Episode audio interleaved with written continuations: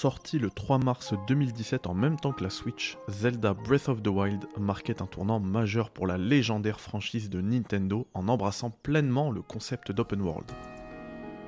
Cette approche permettait aux joueurs de découvrir un Hyrule vaste et somptueux, que je trouvais à l'époque vide et fade. J'ai en effet une histoire très complexe avec Zelda Breath of the Wild. Mais avant de vous raconter mon aventure en Hyrule, je me dois de déclencher un premier très gros disclaimer.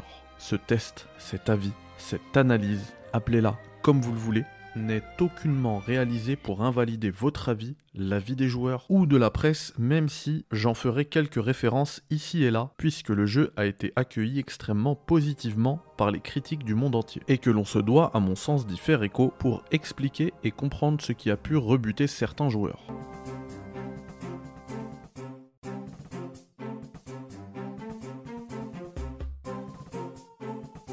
Mais reprenons au début, et quel début? Dans Breath of the Wild, le joueur incarne, comme d'hab, Link, réveillé d'un sommeil de 100 ans pour sauver le royaume d'Hyrule et vaincre le maléfique Ganon. Pour accomplir cette tâche, Link doit parcourir un monde ouvert gigantesque où les frontières entre les différentes zones s'estompent pour offrir une expérience de jeu fluide et immersive. C'est le postulat de départ, et c'est ce que l'on comprend dès que l'on foule les terres du plateau du prélude.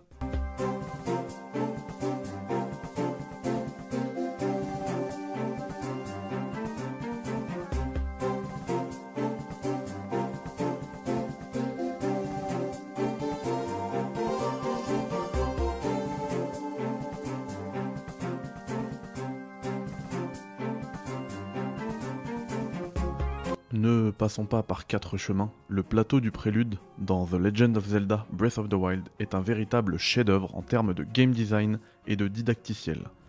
Au lieu de présenter aux joueurs une introduction longue et pesante, le jeu invite à l'exploration dès les premiers instants, laissant les joueurs découvrir les mécaniques fondamentales par eux-mêmes.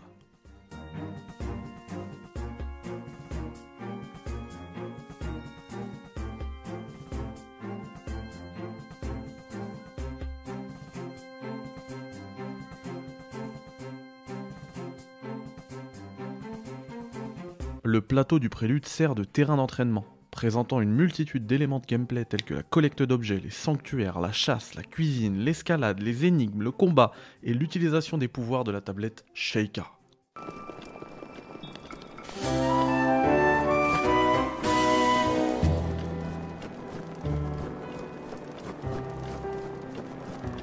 En offrant aux joueurs une zone initiale ouverte et riche en contenu, Breath of the Wild encourage l'apprentissage par l'expérience et la résolution de problèmes de manière créative.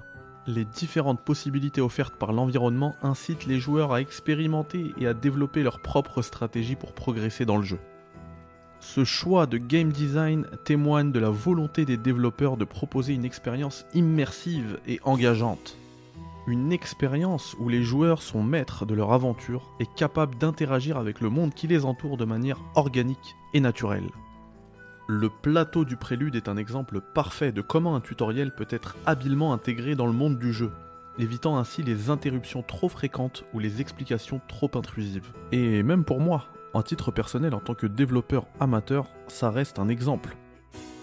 Je l'ai toujours dit, un bon jeu doit commencer manette en main, et pas avec 3 heures de cinématique, ou pire encore, d'une succession d'écrans didacticiels pour t'expliquer comment fonctionne le jeu. Rien de pire pour casser l'immersion, et des studios comme From Software l'ont très bien compris, en faisant commencer les joueurs directement in-game, manette en main et sans expliquer la moindre mécanique de jeu, nous laissant alors buter contre un boss inaccessible puis revenant ensuite dans une première partie du jeu petit à petit sur les bases des mécaniques.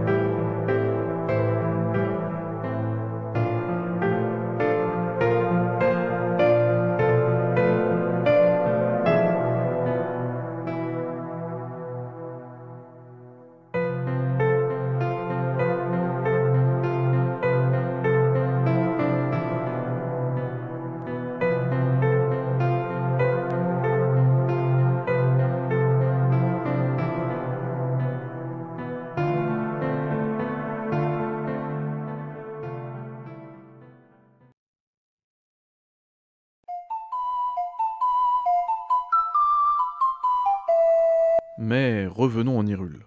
Le plateau du prélude permet donc aux joueurs de se familiariser avec les mécaniques de Breath of the Wild de manière progressive et satisfaisante, tout en posant les bases d'une aventure épique qui les attend au-delà de cette zone d'apprentissage. Ou c'était le projet, tout du moins, puisque c'est là où le bas blesse selon moi. Car si l'échelle modeste du plateau du prélude permet d'éviter toute frustration, tout devient très vite frustrant et limitant les critiques du monde entier nous avaient vendu un jeu où l'on pouvait aller partout où notre regard se posait. Eh bien, c'est tout simplement faux, ou plutôt incomplet, puisqu'on peut, théoriquement, aller partout où on veut, mais on se rend compte qu'on est très vite limité par notre jauge d'endurance, que l'on peut bien sûr booster avec de bons petits plats, préparés via un système de cuisine qui est pour le coup très bien pensé, ou bien à l'aide de 4 emblèmes que l'on peut récupérer à chaque sanctuaire. Ces emblèmes permettent également d'augmenter son nombre de cœurs. Pour pouvoir être un peu plus libre et profiter de l'exploration au maximum, il vous faudra au moins deux plus selon moi. Et pour y arriver, c'est très long et fastidieux. Ce qui rend cette première partie d'aventure très hachée et peu plaisante. Les sanctuaires sont des épreuves disséminées à travers Hyrule qui mettent à l'épreuve l'ingéniosité et les compétences du joueur. Avec plus de 120 sanctuaires à découvrir, il est vrai que leur quantité peut donner l'impression d'une certaine redondance, d'autant plus que les mécaniques de jeu et les défis proposés dans chaque sanctuaire peuvent parfois sembler similaires. Et artistiquement, même s'ils sont le reflet de l'architecture Sheikah, cette civilisation antique qui a précédé les événements du jeu, tous les sanctuaires auront toujours le même design visuel. Un rythme haché qui ne sera pas aidé par ces fameuses armes qui se cassent un aspect à la fois clivant et paradoxal du jeu. Puisque vu l'abondance des armes présentes dans le jeu, mes amis qui ont adoré Zelda Breath of the Wild trouvent que c'est une critique infondée. Et pourtant, d'autres amis qui ont beaucoup moins aimé Zelda Breath of the Wild estiment que c'est une des raisons pour lesquelles ils ont complètement abandonné leur aventure en Hyrule. Pour ma part, je pense que c'est une des rares faiblesses de game design de ce jeu, puisque Zelda passant en open world j'ai l'impression que les développeurs de Nintendo se sont dit et si les joueurs les plus malins allaient dans une zone très avancée de la map dès le début du jeu pour y ramasser du loot de très haut niveau et ensuite rouler sur le jeu? La solution la plus simple est de tout rendre éphémère. Épée, arc, bouclier, tout se casse. Alors que dans un jeu comme Elden Ring, ce virage en open world est beaucoup mieux maîtrisé sur ce point précis l'aspect RPG impliquant en effet certains niveaux d'aptitude comme de force, de dextérité, pour manier et maîtriser telle ou telle arme. Et je me suis dit pendant tout le jeu, puisque celui-ci m'a pris la tête avec des jauges d'endurance à améliorer, ainsi que les cœurs à améliorer, eh bien pourquoi est-ce qu'ils n'ont pas conditionné le maniement de telle arme, tel bouclier ou tel arc à un certain niveau de cœur ou un certain niveau d'endurance? Et quelle ne fut pas ma surprise quand j'ai réalisé qu'ils l'avaient intégré. Seulement, ils ne l'ont fait que pour une seule arme, qui est pour le coup bien incassable, elle, comme par hasard. Et c'est vraiment très dommage, car cela aurait pu grandement éviter un aspect très dérangeant pour moi, qui est du coup son rythme haché, et qui m'a fait lâcher la manette 8 fois. Et oui, je vous l'ai dit plusieurs fois, il m'a fallu 9 tentatives pour arriver au bout de Zelda Breath of the Wild. Et j'ai enfin pu mettre le doigt sur ce qui me dérangeait dans ce jeu. Ce rythme très haché. Je me souviens, dans mon aventure, arriver au deuxième grand boss avec très peu de stuff dans mon inventaire. Je devais jongler entre les multiples armes et arcs qui cassaient continuellement en plein combat. Tout cela en plus de mettre pause à chaque fois que j'étais mal en point pour me soigner, voire même remettre pause, aller sur la carte au moment de mourir pour me téléporter vers un sanctuaire ou une tour Ubisoft. Je vous pose la question, où est l'immersion dans un tel système de jeu Encore un immersive sim qui ne revêt absolument rien d'immersif sur ce point précis? Vous comprenez alors mon aversion pour ces pseudo-immersive sim qui apportent 2-3 systèmes qui vont venir interagir ensemble et au-delà de ces 2-3 systèmes, il n'y a absolument plus rien d'immersif. Zelda Breath of the Wild allant même jusqu'à réexploiter la pause tactique d'un jeu de stratégie. Je pause, je suis mal en point, je me soigne, je remets pause, je me téléporte et j'évite le combat. Je suis désolé, mais c'est vraiment beaucoup trop haché pour être plaisant. Et en parlant de rythme haché, l'histoire de Zelda Breath of the Wild nous est narrée par bribes. Discussion ici, une rencontre déclenchant une cinématique là, des souvenirs au nombre de 12, disséminés un peu partout dans le royaume. Si c'est clairement un axe de progression pour la franchise, j'ai trouvé qu'en étant le reflet de l'amnésie de Link, ces petits échos d'un lointain passé étaient bien amenés et suffisamment intrigants pour captiver mon intérêt et ma soif d'en savoir plus. Les personnages tous très bien doublés en VF sont attachants et leur histoire tragique fait sens. Et j'avoue que je ne m'attendais pas à être autant marqué par Urbosa, Revali, Daruk et Mifa, qui sont les champions, que dis-je, les prodiges, qui pilotaient respectivement Vanaboris, Vamedo, Varudania et Varuta, les quatre créatures divines qui font office de donjon dans Breath of the Wild. Et si ma première rencontre avec l'une de ces quatre créatures, à savoir Varuta, la bête aquatique autrefois pilotée par Mifa, a vraiment plu avec cette trompe que l'on pouvait bouger pour progresser à l'intérieur de la créature, il faut avouer que le tout est beaucoup trop court, répétitif. Et les boss qui pop à la fin de ces donjons et qui ne sont qu'un vulgaire copier-coller de Ganon sur lequel on vient apposer un élément tels que le feu ou la foudre, eh bien, sont beaucoup trop faciles. Et c'est là où j'ai un autre problème avec Zelda Breath of the Wild, c'est qu'il n'y a absolument aucun espèce d'équilibre entre le début et la fin du jeu. Quand je me plains de ce début d'aventure juste après le prélude, on est notamment retenu par sa faible jauge d'endurance et qu'on me répond oui, mais c'est que le début, patiente et tu vas augmenter ton endurance, tu vas augmenter ceci et cela. Alors, c'est très vrai, on va augmenter tout ça, cela demandera bien plusieurs dizaines d'heures de jeu, et une fois que ce sera fait, on roulera totalement sur le jeu. Aucun boss ne m'a opposé la moindre difficulté. Ganon, le boss final, est même très probablement le boss le plus facile du jeu, puisque les quatre entités lui enlèveront d'office la moitié de sa jauge de vie, et qu'avec tous les pouvoirs accumulés, on lui enlèvera cette seconde moitié très facilement. Et je ne pense pas qu'il aurait dû être plus difficile, puisqu'à ce niveau de l'aventure, on arrive à la fin de la nôtre en ayant surmonté tous les défis d'Hyrule et il paraît logique d'en maîtriser toutes les spécificités du gameplay. Et cela confère un véritable aspect héroïque à cette conclusion où Link devient quasi invincible.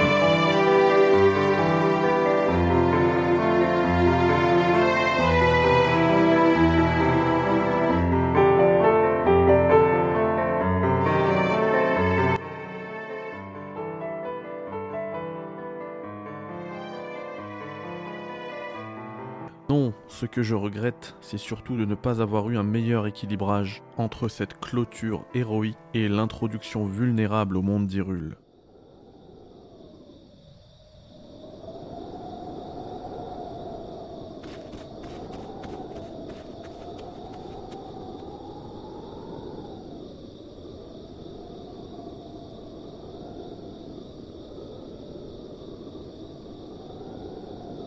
Comme le disait Charles Dickens, le sound design est une histoire de deux cités. C'est premièrement et toujours selon moi un gros point faible au niveau de l'OST. C'est très simple, mis à part le thème de Sidon, je n'ai retenu aucun thème marquant de Zelda Breath of the Wild. Quand on connaît les dingueries auditives que la saga nous a déjà offert, c'est tout simplement dramatique. Pour autant, Croyez-le ou non, le sound design reste un immense point fort de ce jeu. Les terres en ruine et désolées d'Hyrule sont parfaitement agrémentées de thèmes, de sons d'ambiance et de bruitages évoquant la nature avec brio. Breath of the Wild. Tout était dans le titre. Mais franchement, quel plaisir de grimper au sommet d'une montagne et d'entendre le vent venir nous chatouiller, faisant bouger toutes les brindilles d'herbe autour et si les fameux thèmes marquants sont absents, est justement un parti pris des développeurs pour nous évoquer Mère Nature qui reprend ses droits sur un monde en ruine.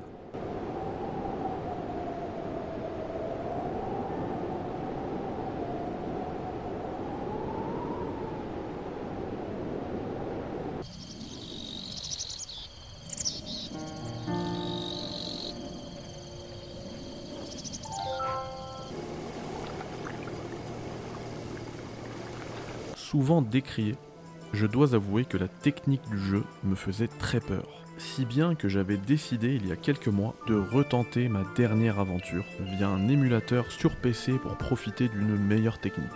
Avant de me raviser et de faire tout le jeu sur Switch. Pour ne pas me gâcher le prochain Tears of the Kingdom. Eh bien c'est très simple. je ne comprends absolument pas les critiques sur la technique du jeu. C'est le plus gros point fort de Zelda Breath of the Wild. Tout simplement. Je vais même aller encore plus loin. C'est encore, au moment où j'écris ces lignes, en avril 2023, le jeu avec le moteur 3D le plus impressionnant qui existe. Et oui, certains pensent que le moteur ne correspond qu'à l'aspect visuel d'un jeu, mais non, le moteur physique fait bien partie du moteur 3D d'un jeu. Et celui de Zelda est absolument inégalé à ce jour. Ce moteur m'a impressionné à bien des égards. Il offre un monde ouvert, vaste et riche en détails, où l'on peut explorer librement et interagir avec l'environnement de manière réaliste et immersive. Oui, là, l'immersive sim se justifie. Ce moteur de jeu gère également les éléments dynamiques tels que la météo, le cycle jour-nuit, et cela influence directement le gameplay. Les conditions météorologiques changent constamment et peuvent avoir des conséquences sur la manière dont les joueurs explorent le monde ou combattent les ennemis. Par exemple, la pluie rend les surfaces glissantes et complique l'escalade, tandis que les éclairs peuvent frapper Link s'il porte des objets métalliques. La gestion des différents éléments tels que le feu, l'eau et le vent et j'en passe est l'un des aspects les plus innovants et impressionnants du jeu. Le moteur prend en compte ces éléments de manière réaliste et leur interaction avec l'environnement et le gameplay est crucial. Le feu par exemple, il peut être utilisé pour allumer des torches, des feux de camp, pour brûler des objets, des obstacles. Il se propage également de manière réaliste en fonction des matériaux environnants, de la végétation, des conditions météorologiques. Par exemple, si Lick tire une flèche enflammée sur de l'herbe sèche, un incendie peut rapidement se propager et causer des dommages aux ennemis ou modifier le terrain. Le vent, quant à lui, peut affecter la trajectoire des flèches tirées par Link, par exemple, ou le mouvement des objets flottants tels que les feuilles ou les paravoiles. Ça peut également aider ou entraver la progression de Link quand il utilise justement son paravoile pour planer dans les airs, en tenant compte de la direction et de la force du vent les joueurs peuvent planifier leur approche pour franchir des obstacles ou atteindre des endroits difficiles d'accès. Je vais m'arrêter là parce que je pourrais encore passer des heures à parler des éléments, d'autant plus que tous ces éléments interagissent ensemble. Et donc en plus de tout ça, le moteur intègre un système de physique avancé qui permet aux objets et aux personnages de réagir de manière cohérente et réaliste aux actions du joueur et à leur environnement. Cette approche systémique rend les interactions et les combats dans le jeu variés et imprévisibles puisque chaque joueur peut aborder les situations différemment en tirant parti des objets, des armes et des mécaniques à disposition. Alors oui, si le moteur du jeu est encore en 2023 une immense claque à toute l'industrie du jeu vidéo, je veux bien accorder sur l'aspect technique que les limitations de la Switch obligent, le framerate tous un peu. Les textures sont un peu baveuses et parfois même très baveuses. Et d'ailleurs, pour vous donner mes conditions de test, j'ai fait 50% du jeu en portable et 50% du jeu en docké tour à tour sur mon moniteur et sur ma télé 65 pouces OLED. Et je dois avouer que le jeu est beaucoup plus beau en mode portable. Sur un écran OLED de 6 pouces, on repère forcément beaucoup moins facilement ces petits soucis techniques de texture baveuse ou de résolution trop basse, qui sont du coup inversement exacerbé sur de plus grandes diagonales telles que sur une grande télé. Mais alors, au-delà de ces considérations de geek technico-technique, on est véritablement face à une dinguerie artistique. Ce mélange dans le style graphique de Zelda Breath of the Wild entre cel shading et rendu réaliste permet de créer un effet pictural et enchanteur. Les personnages et les environnements sont détaillés et colorés, donnant l'impression de jouer dans un tableau vivant.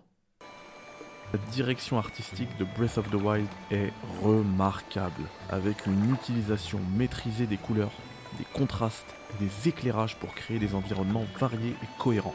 Le jeu propose des paysages allant de vastes plaines verdoyantes et de montagnes enneigées à des déserts arides et des forêts luxuriantes, chacun avec sa propre identité visuelle. Les monuments anciens, les sanctuaires, bien que répétitifs, et les villages ajoute une richesse culturelle et historique au monde, renforçant l'immersion du joueur. Et de cette DA découle un autre élément grandiose de Breath of the Wild, égalé uniquement à ce jour par Elden Ring, et c'est la conception du monde.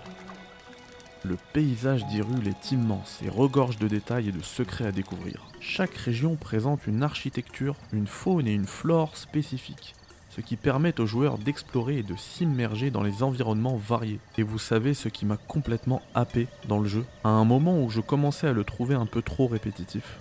C'est une quête, donnée par un petit garçon, afin de trouver la position exacte d'un sanctuaire. Dans un autre open world générique, j'aurais simplement eu à synchroniser ma carte avec la fameuse tour Ubisoft pour y voir apparaître le point d'intérêt que je cherchais. Et allez, pour les jeux qui nous prennent le moins pour des demeurés, j'aurais eu à aller parler avec ce petit garçon pour révéler le point d'intérêt sur la map.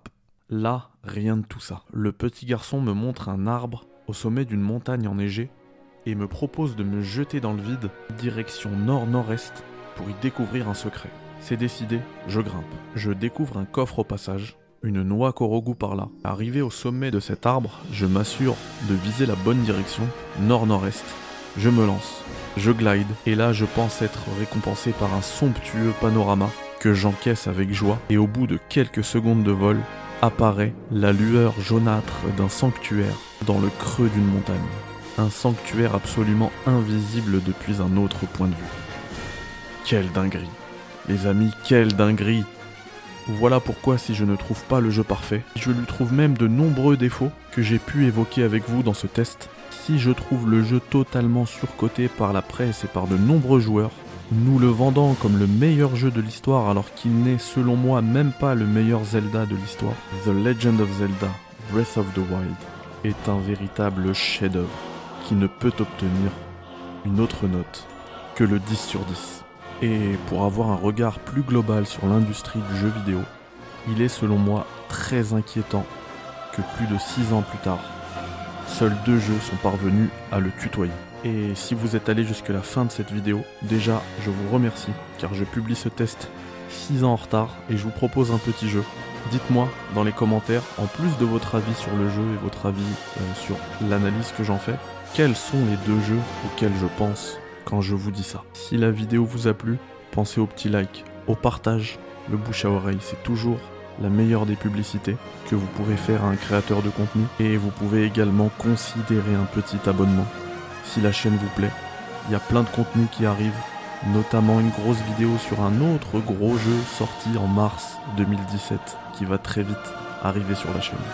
Merci à tous et puis je vous dis à très vite au café. Critics.